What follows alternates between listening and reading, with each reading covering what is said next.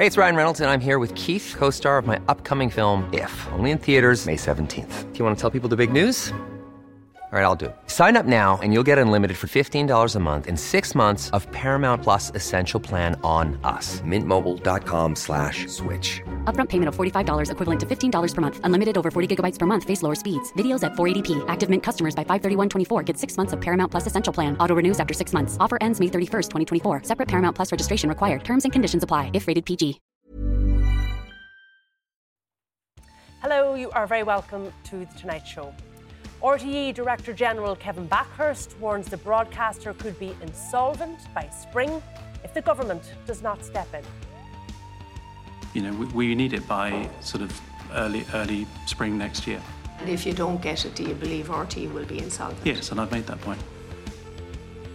A man is arrested following the discovery of skeletal remains in the search for Tina Satchwell. We bring you the very latest from Cork. Plus, we examine the polarising media coverage of the conflict in the Middle East and look at the impact it's having on people. People here are afraid and they're staying in their homes, most of the community. They're not willing to go around with their country flag or not to, to walk around because they're afraid that they'll be jumped on the street or hackled or, or anything.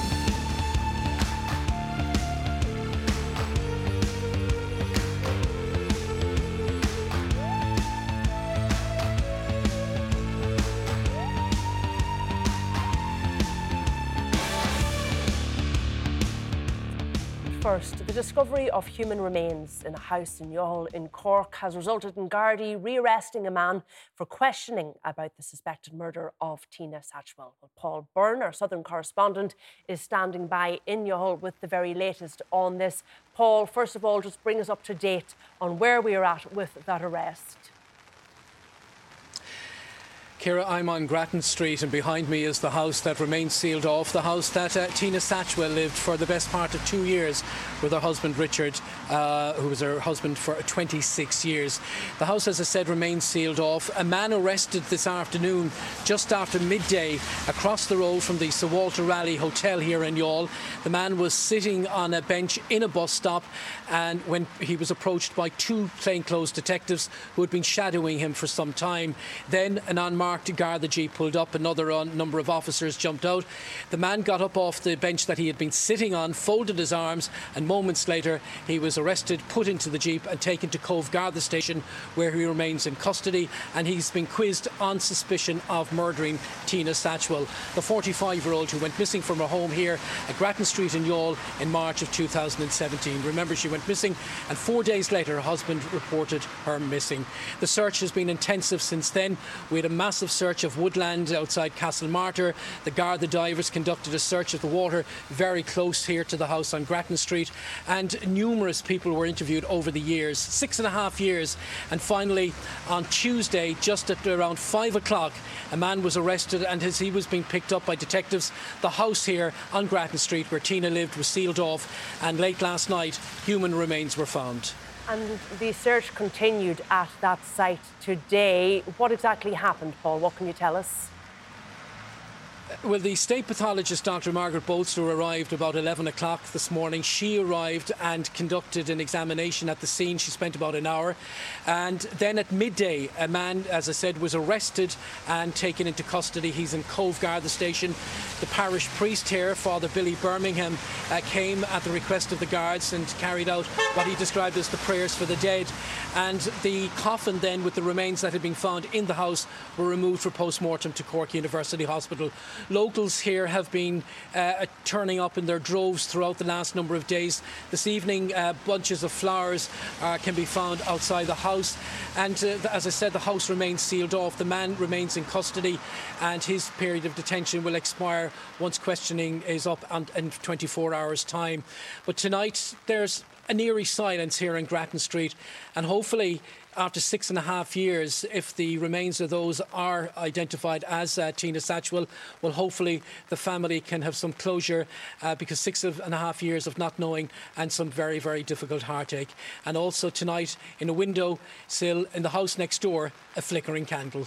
All right, Paul Byrne, our Southern correspondent, thank you for bringing us that update. We'll leave that there for now. Well, RTE returned to face the Public Accounts Committee earlier today. Tensions were high as Director General Kevin Bakhurst was quizzed on finances, funding, and failure to release documents. Here to explore this further are Fianna Fáil TD, Paul McAuliffe, PAC member and independent TD, Verona Murphy, Ireland editor with the Irish Independent, Fionn Sheahan, Ocean FM's Claire Ronan, and down the line we are joined by media lawyer Andrea Martin. You're all very welcome to the programme. Uh, Fiona, you have been following these committees. I don't know what committee number we're at now. Um, what did you make of what you heard or perhaps didn't hear at that committee today? Well, I, I thought Kevin Bakhurst has rightly been commended for the last three months in terms of coming into RTE, stabilising the, the situation, showing that there was uh, leadership and seeking to build credibility. And I thought today was a really bad day for him uh, in in that that period. Uh, seemed to be on the back foot throughout. Uh, seemed to be uh, overly defensive on issues when perhaps that wasn't entirely necessary. A more conciliatory and diplomatic approach would have served them better. Uh, ultimately, RT is going to be down 60 million in, t- in license fee revenue over the next uh, a- over an 18 month uh, period. The figure today is that basically you have two out of every five people who bought TV licenses this time last year are now not buying them. And you'd have to say after today, I wouldn't be surprised if that figure went up uh, even even further. There was a feeling that we were back to square one uh, again. There are points of principle that people can set out uh, on on various different issues. It is your obligation if you are in a state body appearing before the national parliament to show a bit more respect to the national parliament, to be frank, uh, and to find, try and find solutions uh, to the questions that you are being asked, uh, rather than just flat out uh, refusals. Is the uh, tension really now that I suppose Kevin Bakhurst says, look, there's all these investigations going on. We'll answer your questions and we get the results of those. But now we need to talk about finances. We need to talk about money in this organisation versus a committee that still has though these questions, these outstanding questions about governance and accountability. Is that where the well, tension the, is? The, the, tension is that the committee is answerable to the people. The people are the ones who fund RTE. So everybody is all both the committee and those appearing before it are looking to, try and pull in the one direction, uh, and that is uh, to try and restore faith, confidence, and trust uh, in RTE. But the TDs are obliged at the same time to represent uh, th- their constituents and their taxpayers' money or their licence fee payers' uh, money, and therefore they are obliged to pose the difficult questions and to seek to get to the bottom of both past uh, issues and also put ensure that there are safeguards in place to ensure uh, the likes of this cannot happen again. And certainly, if you start getting the impression that well, lessons, lessons haven't really been learned here, then that, that is a it is a difficult one. I thought it was a tricky one for the committee today to basically be in a position where they're now about they're four or five months in here uh, since since June, and they're they're still not getting satisfactory what you'd regard as satisfactory responses, or indeed efforts to provide satisfactory responses. Okay, uh, Verona Murphy, just look at the finances for a moment. You were the person in that clip who asked, "Is the organisation going to be solvent come the new year?" And the answer you got was no. So it appears the financial situation is pretty dire. Do you think it could come to that? Yeah, I do, uh, pretty much because we're not getting answers. And as Finan says, we are actually ele- elected representatives, and the PAC is about public finance and how we spend the public's money and accountability for that. So I think when Mr. Bakhurst initially told us that they had 68 million of a cash reserve, what followed on was that they have 20, 20 million or less than 20 million set aside for legal claims that they anticipate from previous WRC cases in relation to those who were self contracted but were actually being self employed but were actually not. And that 20 million is part of that 68. If the bank were to call in its loans uh, at 65 million, um, which has happened certain other entities in this country, as well as that 20 million were fell, fell due, they are insolvent. So, I mean, it is, there's no doubt about it. We need to get to the end of this. Mr. Bakhurst, as the DG, needs to get to the end. But unfortunately, he has made several pronouncements, Ciara, where he says that it's everything is going to be very transparent. We need to restore trust and confidence. And at the very first opportunity to do that, he hides behind client confidentiality and legal privilege that we believe in the committee unitedly doesn't exist and it's part of our legal advice. And I think it doesn't instill confidence. What it really does is give the perception to the public that there is something to hide here. We don't want anything to be hidden. If we're going to give more money, and it is going to be more of the taxpayers' money, in effect, to bail out RTE, there has to be a root and branch review, review that is sincere. And Mr. Okay. Bakhurst was not putting that across today. I spoke to a senior counsel this evening. He's scratching his head in relation to what the client privilege is, but and he want... also says it can be waived by Kevin Bakhurst. And that's where we're stuck on the basis that why make this an issue? Because he says there's a wider issue here. Well, the, the senior counsel says privilege is something well, he wants to respect. Well, no, I think what he said later was that they don't. They're concerned about setting a precedent. The legal information I have this evening is that no precedent can be set because we have a very unique set of circumstances that we're dealing with, and that it would be judged in that regard. And what the information we require is justifiably required. Okay, and I want to come back to this legal note that seemed to be the cause of so much tension at the committee today. But Paul, back to this issue of finances and insolvency and timelines here. It is now almost the middle of October. We're going to get this plan from RTE, we think, by the end of this month, beginning of next month, about how they're going to cut costs. But if we don't get that information and we don't get that transparency, are you going to be happy to put money into this company again? And are you concerned now at the timelines? We're talking January, no money. We're in mid October now. Yeah.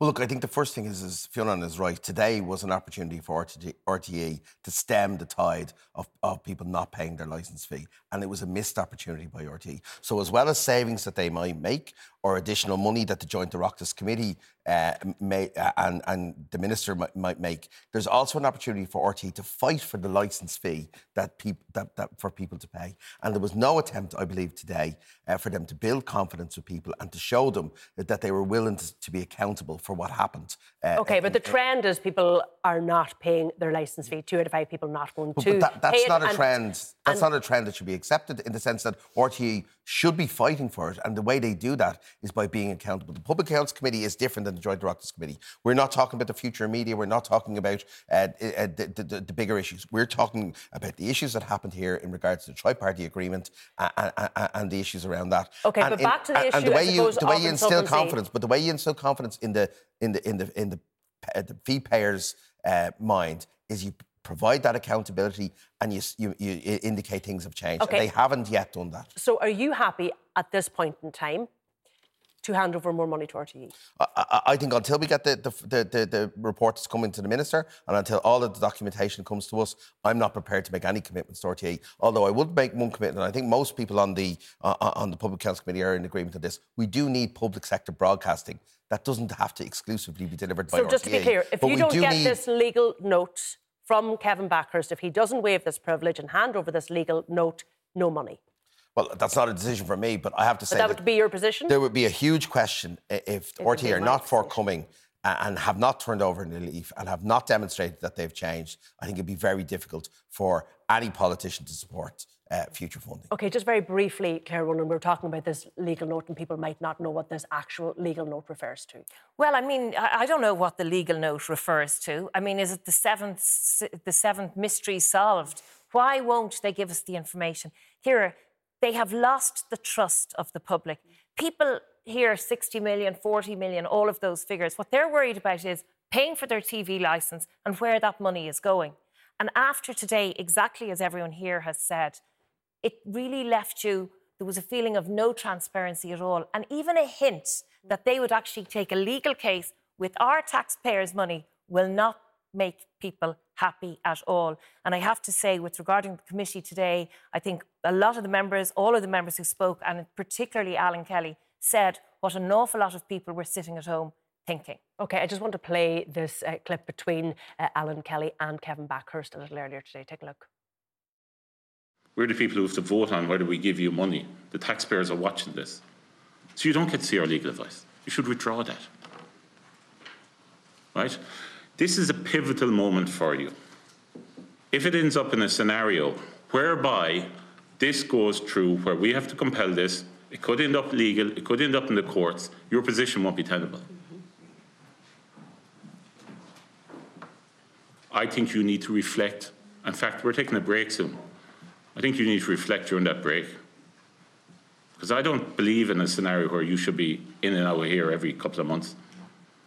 I actually wanted to end today, but can't end until this is provided. Fionn, what happened after that? Well, th- there was a break uh, afterwards, and the the RTE team basically came back and their, their position hadn't altered. They basically said that we can't provide the legal note on a point of principle. And just, just remind people what's on this. So there, there, was a, a, meeting in May of 2020 uh, between Dee Forbes and Noel Kelly, who was the agent to Ryan Tubridy, and this was where the the famous Renault deal was being discussed. And, and at commitment meeting, to underwrite it. There was a commitment to that that if Renault didn't pay up or if the deal somehow fell apart, that RTE would pay the bill uh, in effect. And that's pivotal because RTE, as we know, did pay the bill. And Kevin Bakhurst is now telling us he thinks Ryan Tubridy should pay back the money.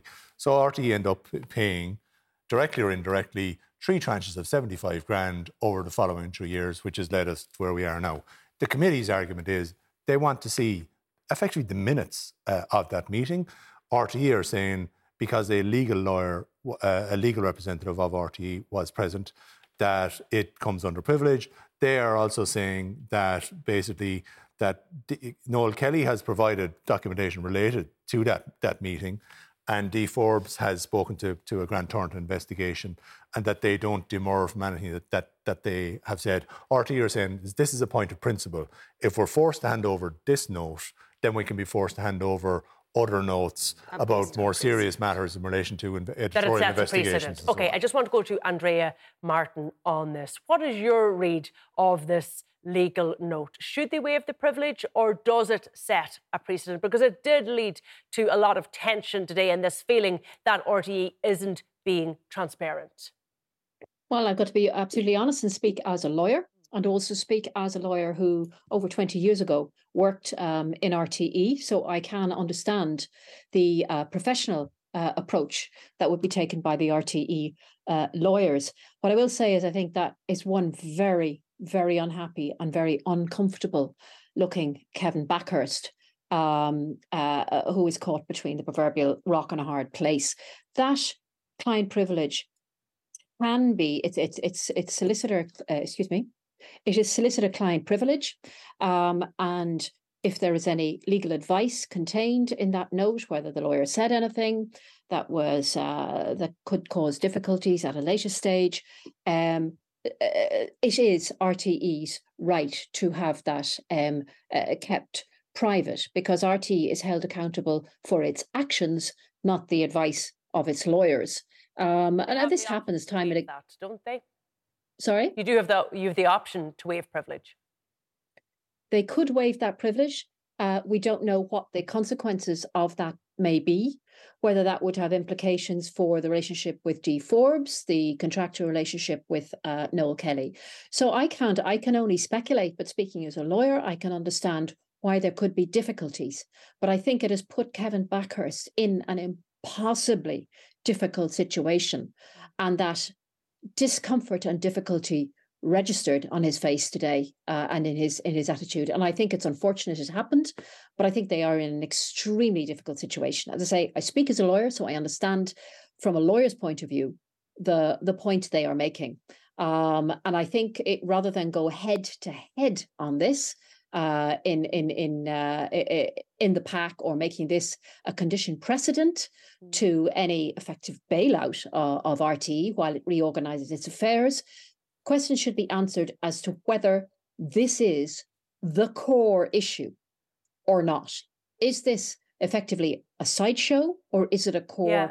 Issue. Okay, let me just put that back to my panel. Why is this Yeah. particular note so important? In what way would it change our understanding or the narrative around what happened in Yeah, let me explain that here because people might, might get lost in all of it. So the reason why the note is really important is because RT's argument is that Dee Forbes was the only person that knew all of the moving parts, and this note was uh, their, their second argument is is that the indemnity. Uh, was the key reason why they had to make these payments. Now, this meeting is where the indemnity was conceded, and there were multiple parties at the meeting: Dee Forbes, Noel Kelly, and the RT solicitor.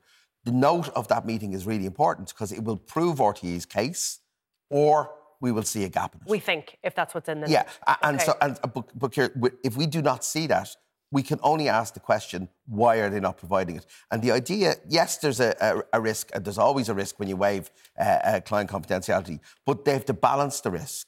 The risk of the public not having confidence in them providing this note versus the possible risk of, wa- of, of waive the legal privilege. And I, I have to say, Kevin Bakhurst was very uncomfortable today, but he has to make the right decision here to instill confidence in, in, in, in, in both in the Did this end up in investigation. the High Court, do you think? Well, it, could- well, it- it company- I mean, I know in principle it could, Yeah, obviously, but- we, we made that decision today to compel the compel documents. the U- Ultimately, you'll go down the High Court and it will come down to an argument, then a strictly legal argument about uh, attorney client privilege. Uh, and RT will present their case and then the committee will present theirs. Considering this is a document that RT are saying is so inconsequential that we know everything that it's in it already and we don't, we don't need, you don't, don't need to see it, I, I, it's very difficult to understand why some sort of side meeting can't be had between the Director General or the Chair of RTE and the Chair of the PAC to say, can we just talk this out privately and take, take the heat out of it? Instead, it has now been elevated to this is the key entire piece of evidence in the entire saga. And- and Well, he- okay, he's also I- saying there's nothing in it, but he's also said he hasn't read it. All right, But okay. equally, equally, to expose the public purse to that type mm. of compelling, you know, that we've got to go to the High Court and spend money on both sides is a ridiculous And argument something that they when you're trying to restore trust and confidence. All right, look, at, I'm going to have to leave that conversation there for now. My thanks to uh, Claire Ronan and to Andrea Martin. After the break, we delve into the divisive media coverage and social media coverage of the Israel Hamas conflict. Do stay with us.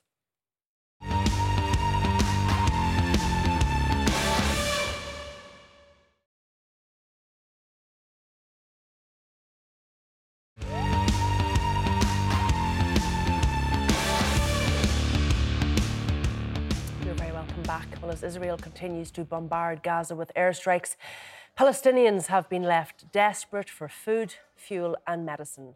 The number of people who have vacated their homes in the region stood at 340,000 as of last night. Well, earlier today, in a truly heartbreaking interview with CNN, an Irish man living in Israel, Thomas Hand, recounted his grief at the loss of his eight year old daughter, Emily, at the hands of Hamas militants.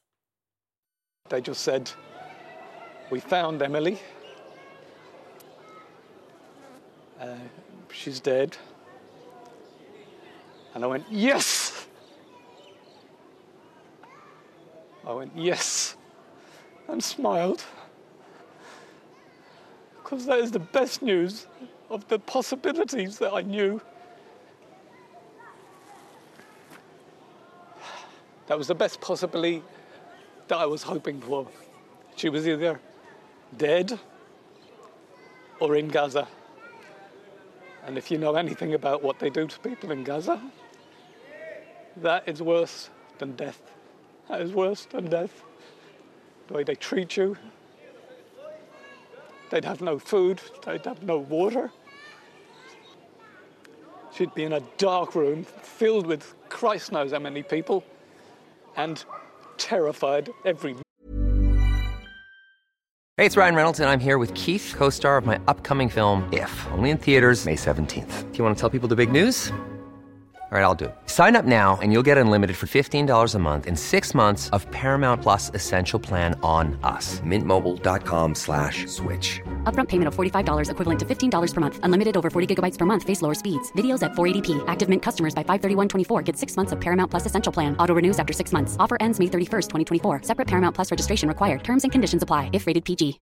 Millions of people have lost weight with personalized plans from Noom, like Evan, who can't stand salads and still lost 50 pounds. Salads, generally, for most people, are the easy button, right? For me, that wasn't an option. I never really was a salad guy. That's just not who I am. But Noom worked for me. Get your personalized plan today at Noom.com. Real Noom user compensated to provide their story. In four weeks, the typical Noom user can expect to lose one to two pounds per week. Individual results may vary. Minute, hour, day, and possible years to come. So death was a blessing, an absolute blessing. Thomas Hand speaking to CNN earlier today about the death of his daughter Emily. Well, the divisive nature of this conflict has dominated the media and seeped into conversation in wider society. Zara King spoke with Irish Israeli woman Bar Clara Mendes McConnon, who claimed that she is now afraid to leave her home.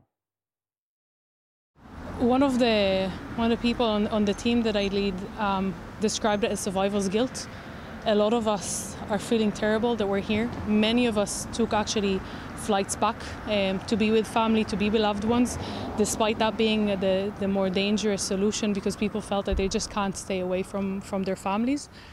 Many also feel fear um, because in, in the past, um, there seemed to be a, um, a notion in Ireland that is a very kind of twisted misconception that the reality is either you're pro-Israeli or you're pro-Palestinian, um, and many in Ireland make you feel like um, you're unwanted if you're Israeli. Um, and in times like this, it's very very hard. Um, and people don't realize that majority of Israelis believe in a two-state solution. Majority of Israelis believe in peace. I think the people in Ireland don't understand that, and then a lot of the hate and anger that they feel over casualties on the Palestinian side, which we also feel, that's the, that's the heartbreaking thing. We, we look at the casualties on both sides and it breaks our hearts. People here take it out of context and think that it's either or and don't understand that we just have to find a way to coexist. And people here are afraid and they're staying in their homes, most of the community. They're not willing to go around not with their country flag or not to, to walk around because they're afraid that they'll be jumped on the street or hackled or, or anything. Well, Fiona, that clip that we played first, absolutely, I think, just devastating for any parent to see that. And scenes today of you know babies lined up outside hospitals in Gaza and hospitals in Gaza becoming effective morgues, and yet it has really struck me today looking at social media and looking at media across the world how they're covering the story, how polarized. And that last contributor spoke about it there. People are in one of two camps. You're pro Palestine, it appears, or pro Israel. And there's no nuance. Would you agree with that? Well, the, the yeah, but uh, on behalf of the, the Irish government tonight, the, the Taoiseach has set out a, a nuanced position. He has said that the Israeli people have a right to defend themselves. They have a right to go after Hamas, be it that in, in Gaza uh, or, or elsewhere. But he has said that the collective punishment of the people of Palestine uh, is wrong. And he also expressed the view that it's a it's a, a breach of international human rights. So th- there is there are people who have a middle ground view that are of the view that you know an eye for an eye is not the the correct way uh, to go about things if it involves uh, the death of of more uh, innocent people. But as you say, yeah, that that, that there, there would appear to be people adopting the view that you are on one side or the other. Yeah, and you hear that from that last contributor who said that as an Israeli person living in Ireland now, that she feels that it is pro Palestine here and that a lot of her community feel unsafe to leave the house. Yeah, look, and I think a lot of Irish people, because of our own history, uh, appreciate the struggle for independence. Um, but I think Ireland has also developed over the last hundred years a very strong commitment to the to humanitarian principles, and the idea that civilians will be deliberately targeted uh, in an attack uh, is a war crime. I heard Mary Robinson use that phrase today, and I think it's really important. So what happened uh, at the weekend was utterly unacceptable. There is no justification, and Hamas is an organisation that has a jihadist approach uh, to this, unlike the PLO, for, for example. But we also have to look at that principle of, of a proportionate response. The response I, from Israel. Yeah, and I don't. I think it is fair to say at this point that the response has not been proportionate.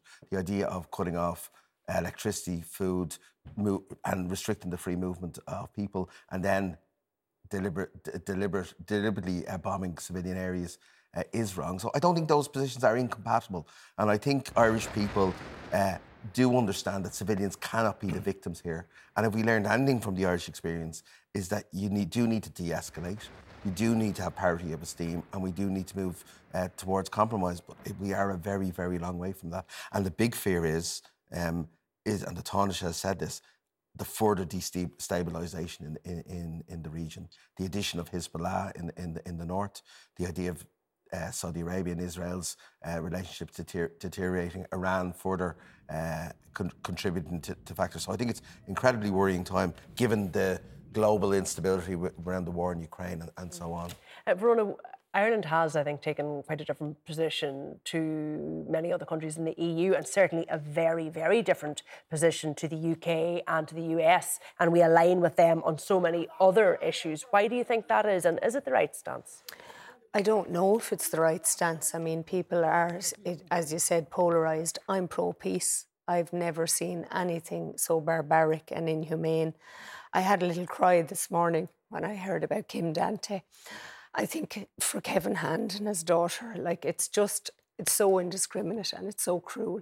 And I think the reality is that we need to come to conflict resolution pretty quickly. I read Michael McDowell's article today, and like I was asked by a researcher if I believed in the right to self defense, and of course I do. But like with every right, there are rules and there are responsibilities, and that has to be if it's a war, we have to follow the rules, and that is that there would be a proportionate response. We would follow international law, and it would be humane. And it's none of those things. And I think there has to be a, a very fast conflict resolution. All right, I want to bring in uh, Paul Rogers, who's a professor of peace studies from the University of Bradford. Excuse me, Professor, why do you think this particular conflict, not perhaps what we're seeing, but what we've seen there for a long time, why is it so divisive, do you think? Why do people take such a definite position and perhaps not appreciate some of the nuance? I suppose to put it uh, in historical terms, I mean, uh, the increase in Jewish immigration into what was called Palestine, now Israel, was over 40 or 50 years, right through to about 1940. It started in the 1890s. Uh, and with the end of the Ottoman Empire, Britain was responsible for uh, Palestine, as it was called, uh, under a League of Nations uh, mandate. Um, there was the very strong war of independence that the Jews fought in Israel, hugely affected by the Holocaust in Europe. One must never forget that. Uh, but since then, it's been really a contested land. To go back to the start, there've been Jews living in Palestine for you know hundreds of years, uh, but there was the feeling when Zionism came on the scene that you know this was a land without people for a people without a land and that Jews from Europe who'd experienced so many problems in the 19th century would at least have somewhere to go. The problem was it wasn't a land without people, and at root, it's almost a contest for that land. And over the years, um, Israel has become more and more strong. But I think somebody put it pretty wisely that Israel is a country which is impregnable in its insecurity. It is determined to be to be there and succeed, uh, but in a sense, it is always insecure. And this is why I think the terrible events of last Saturday have come as an incredible shock uh, to so many Israelis. But at the same time, it has meant an extremely strong response, which I think is still in the very early stages. One other thing to remember is that Gaza itself has been akin to a kind of open prison now for what, since probably 2007 when Hamas took over. And that was when the blockade started in a way. It's become more and more severe. But in that time, Hamas has grown into a very radical movement. One last thing to remember is the last time there was a major conflict between Israel and Hamas was in 2014, the Israeli Operation Protective Edge. And the Israelis tried to take uh, a sort of control of Gaza, or to an extent at least, through troops, failed. They lost some of their elite troops, and they then went on to the bombing side and killed 2,000 Palestinians and injured uh, 10,000 in the space of two or three weeks. Uh, but that led to a ceasefire, but it was in any way a false uh, impression of peace. And what we've now seen is a is an upsurge of that, which is hideous in, in its size. But it's where we are And I would agree very much with your last speaker. At some stage, this can only be resolved by talking, Okay, however difficult that is. I suppose, given the fact that so many global players take such a clear position on this, is there a neutral player here that is respected in the region that can intervene? And if there is, who are they? Well, I mean, there's some of the smaller states, I would include Ireland in this, who have a very long record of being involved in different sorts of mediation. I mean, the Irish record of peacekeeping for the size of the army is probably, it may well be unique in the world. So Ireland is the kind of country that does. But I mean, essentially, what we're looking at bluntly is larger states that are powerful states. And no, there aren't really any at present. You have the UN doing its very best.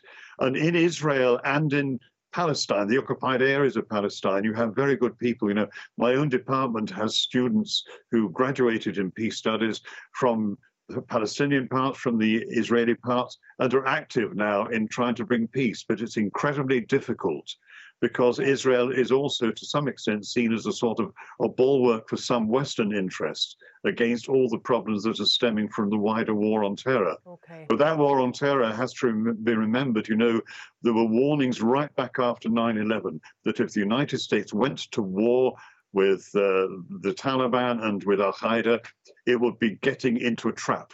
Okay. And I mean, that is what has happened 20 years later. You have the Taliban in control.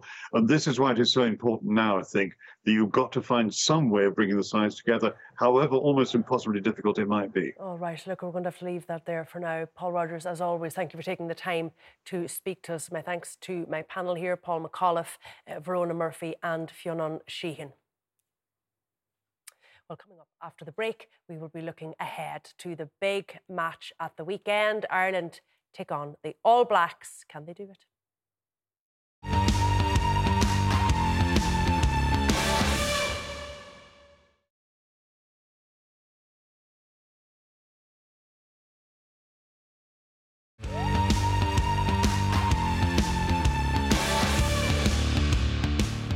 You're very welcome back. Well, this weekend, the Irish rugby squad face their biggest challenge yet as they take on the All Blacks in the Stade de France for the quarter-finals of the Rugby World Cup.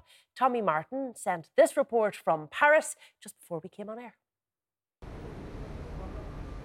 Well, it's fairly quiet on the streets of Paris right now, but all that will, of course, change in the next 48 hours or so when the Green Army marches on the French capital once again for Saturday's World Cup quarter final uh, against New Zealand. Will they be singing Zombie in the fields of Athenry by the end uh, of the game? Well, the team, for their part, uh, they had a rest day today, no training session uh, for Andy Farrell's men. So that meant that all the focus was on the New Zealand camp. Now, we uh, attended the team announcement at their team hotel earlier on today, and the big news uh, from New Zealand is that one of their star players, Mark Tele'a, you might remember him scoring two tries against France uh, on the opening night of the tournament. Really talented player. He has been dropped for the Ireland game for disciplinary reasons. Uh, head coach Ian Foster would only say that there had been a breach of squad protocol and the coaches and players had agreed that Tele'a should be dropped for the game. Um, Foster tried to play it down, said it wasn't a big row, a big issue, but it's hardly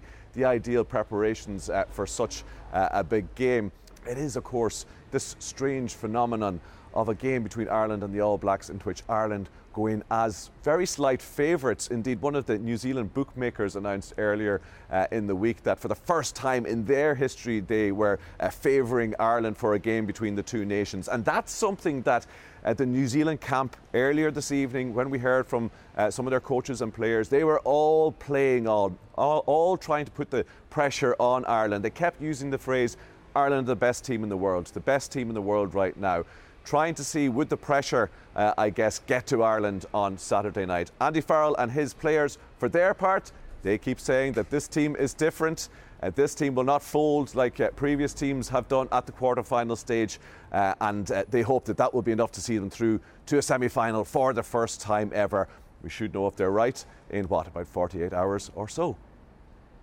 Tommy Martin speaking just a little earlier um, before we came on air. Well, joining me to discuss this further in studio, we're joined by two former Irish rugby internationals that have faced the All Blacks and lived to tell the tale Shane Byrne and Malcolm O'Kelly. I should point out, you didn't beat the All Blacks when you guys were playing, did you? No, thanks for pointing that out. Yeah. Let's just put that out there good and, good and early. We did come close on occasion, but um, didn't quite get there. Uh, speaking, okay, of this big match, right, on Saturday, they have built up at this point, haven't they, quite the rivalry, Malcolm, with the All Blacks. Yeah, undoubtedly, it's yeah, it's a it's a modern day rivalry for sure. Um, 2016, Ireland beat uh, New Zealand for the first time in Chicago, and since then they've played eight times and Ireland won five times, which is you know for New Zealand. Uh, in eh, like the the fact that New Zealand have been so dominant in in rugby for so many years, it's it's it's really an incredible rivalry over the last few years. That would suggest, if you were a betting person, that the odds are in our favour. Is there any psychological impact, given the fact that we have never progressed beyond the quarterfinals before? Is that playing in their mind? Do you think, Shane? No, not this setup. Um, I think that was the challenge that Andy Farrell had getting this team ready. We knew they were fantastic, fantastic athletes, great rugby players, great game plans, great leaders, etc. All he want, need, really needed to get ready was the mindset, and the mindset has been absolutely perfect as we've seen so far, right the way through the group stages. And there's no indication that there's any cracks in that whatsoever. So they're just taking each game as it goes. And ironically, you would probably say the way our quarterfinals is set up is that we could have either played France or New Zealand. We've got New Zealand. It's the perfect thing to make us don't think about the the quarterfinal hoodoo. We all have to think about it as supporters. It's on our minds, but the players are focusing very much on the game. They're not thinking about this at all. They're just focused on the game, beating New Zealand. And there's there's nothing that we've seen in the World Cup so far that says that they can't do that. No, they do have, from the games that I've watched, there is this sort of innate confidence this time, this sort of determination, this focus that I haven't seen for a very long time.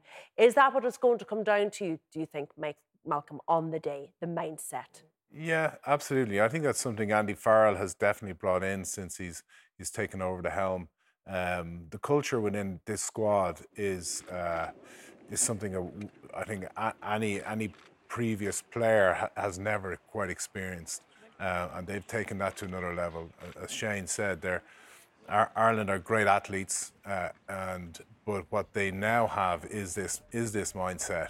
Um, but they also have great leaders, which I think has helped develop that mindset. Uh, Johnny Sexton uh, has been um, instrumental as a as a kind of leader and guide on the pitch. Like he's guiding the, this these young guys around the pitch, telling them where to go, what to do, and also some of the senior guys like Peter O'Mahony and these guys have, are playing incredible rugby, the best rugby. Bundee Aki is playing the best rugby of his, of his career. Of his career. Oh, yeah. In terms of the, the mindset, what is Johnny Sexton's mindset? What does he like to play with? Um, Johnny is uh, certainly determined. Uh, he's determined. Uh, he is. Uh, he likes to be the boss, um, and the position that he's in, it suits. It suits him to be the boss. And he's um, always been like that, you would say, wouldn't you? You yeah, played with him. Sure, yeah, yeah. I remember his first game, and he was he was very uh, direct with me in terms of uh, even though I was probably his senior by by ten years, I was at, at ninety caps for Ireland at the time. We were playing a a a, a, a Welsh provincial team, and he was very curt with me about. Uh, um, you know, I think I was telling them to get back ten meters or something like that. Like, and he told me where to go. You know, so he didn't. Uh, he didn't respect your seniority. that's, that's, fine. At least I know where, where I stand. You know, uh, but he's a he's a great guy. Uh, the, I think the all the Irish lads are very obviously very aware that this is is his last his last swan song, and um, I think we'll get a huge performance from them, from the collective, to make sure that it's not his last day. Um, Joe Schmidt being on the other side, mm. does that make a difference, do you think? Does that, in, or in what way do you think that could help inform the All Blacks' preparation for this game? Like, does he know the inside secrets, or has the game and the team and the management changed to such a degree that it's unfamiliar to him? Yeah, it's the latter. The Keith Earls uh, referred to it in one of his interviews, I think, during the week, is that he said the team has moved on from where it was with Joe Schmidt. All of the the good habits and everything that they learned with him, they they've now changed them and, and moved on to a different setup completely. Like his insight, I don't think will assist eh, because all he would have is the ins, eh, eh, you know, his insight into how strong mentally these guys are. The the Peter O'Mahony's, you know, the the Johnny Sextons that we've been talking about. He'll know how focused those guys are. He'll know how absolutely ruthless they can be when they need to be, and uh, you know, I can't see how that's going to. Uh, to assist them. You know, Ireland are playing a superb brand of rugby at the moment that challenges defences, really, really makes it almost impossible if the right decisions are made, which they are at the, at the moment. But the important thing with Ireland is that when we don't have the ball, as we saw against South Africa, we're still very comfortable as well. And uh, that's the key. So I don't know if his insight, look, he was very, very important to everything that Irish rugby did during his time. But this team has moved on where maybe we shouldn't be saying this, where's the weak spot on our team? On the Irish team? Or is there? Um, well, to go back a step, Joe, what Joe Schmidt could possibly bring, I, I believe his main role is defence. So he'll be looking at Ireland's attack and seeing where where there's frailties or where there's uh, ability to read the attack, because that's the key to an attack is being able to read the play.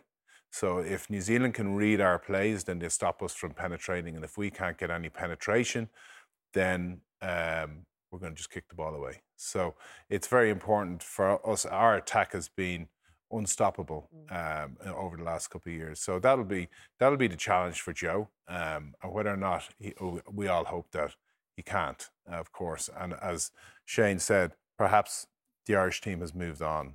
You know, in that regard. So if you had to call it, if you had to call it, Shane, will we do it on Saturday? Yeah, I, I genuinely think we will. I, I think if you look at form, don't get mm. carried away with anything else. There's been nothing we've seen from New Zealand to say, to show that they could play as well. They would they would need to play better than they have played this season, not just in the World Cup this season. Whereas we just need to play the way we've and where, playing. Yes, and Ireland would need to dip in form, and that's the key. I don't think that that's going to happen. I think that Ireland are going to come out and, like they did in the first half against Scotland, fire very, very strong and challenge this this New Zealand side. Don't take it for granted. New Zealand are a fantastic team. We will need to play very, very well, but an Ireland win is going to be an Ireland win. And are you saying an Ireland win? And if you're saying yeah. an Ireland win, I'm going to get totally carried away and say quarter semi-finals is ours and the World Cup is ours. Is this our best chance? Uh, well, it's certainly our best chance that we've, we've ever had. This team are primed. They've a huge amount of experience at winning. They're on an incredible winning streak at the moment. Um, and New Zealand aren't. They're they're they're at sixes and sevens. They've got a lot of new guys in, and so yeah, I think Ireland are going to win this. Uh, maybe not as comfortably as Shane suggests, but uh, it's wait. Be, so it's, going to be a tough be eighty minutes. Yeah, it's going to be a tough watch. So. I'm really yeah. really looking forward to it. Uh, that's it from us. Thanks to Shane and Malcolm for joining us. Virgin Media's coverage of Ireland versus New Zealand will be live from 10 a.m. to 7 on Saturday here on Virgin Media One. You do not want to miss it from all the late team here. Good night. Take care.